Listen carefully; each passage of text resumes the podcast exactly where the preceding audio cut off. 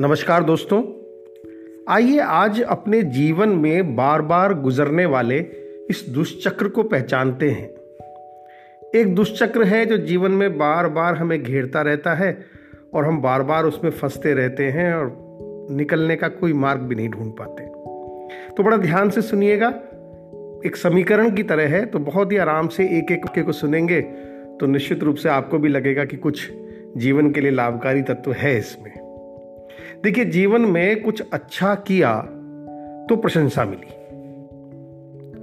अब यदि प्रशंसा मिली तो अपने भीतर कर्ता भाव जागृत हुआ कि ये मैंने किया। अब कर्ता भाव के साथ स्वाभाविक तौर पर अहंकार भाव जागृत हो जाता है। देख रहे हैं ना आप, कुछ अच्छा करते हैं या अच्छा हो जाता है और हमें प्रशंसा मिलती है तो कर्ता जागृत हो जाता है और कर्ता के साथ अहंकार क्या करता है? अहंकार भाव आपको अन्य से अंतर में बिठाता है, दूसरे से अलग कर देता है। अंतर पैदा हो गया तो आपके अंदर प्रेम भाव से बाहर कर दिया आपको, क्योंकि आप उसे अलग मानने लगे। प्रेम से बाहर तो आप में से रस बाहर।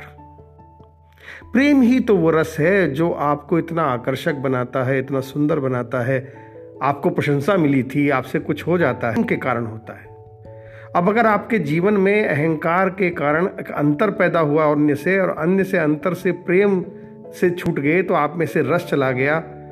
अब रस नहीं, प्रेम नहीं, तो जीवन भी रूखा सूखा हो गया। और रूखे सूखे जीवन में कौन रहता है आके? क्रोध। रूखे सूखे जीवन में वास है क्रोध का। क्रोध बढ़ा तो फिर निंदा मिली है। ये कहां आ गए हम? कहां प्रशंसा से शुरू हुए थे और अंत में उसी प्रशंसा के दुष्चक्र से निंदा में आ गए। तो प्रशंसा से निंदा का ये सफर शुरू में ही रोकना होगा। कहां से रुकेगा? कि अच्छा किया नहीं, अच्छा हुआ। फिर से ध्यान दीजिए, जो भी मैंने अच्छा किया वो दरअसल मैंने अच्छा नहीं किया, मुझसे अच्छा हुआ।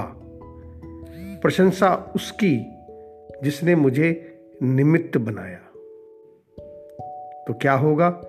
इस चक्र से मुक्ति हो जाएगी, इस दुष्चक्र से मुक्ति हो जाएगी। केवल आरती में नहीं गाना है, बल्कि अपनाना है।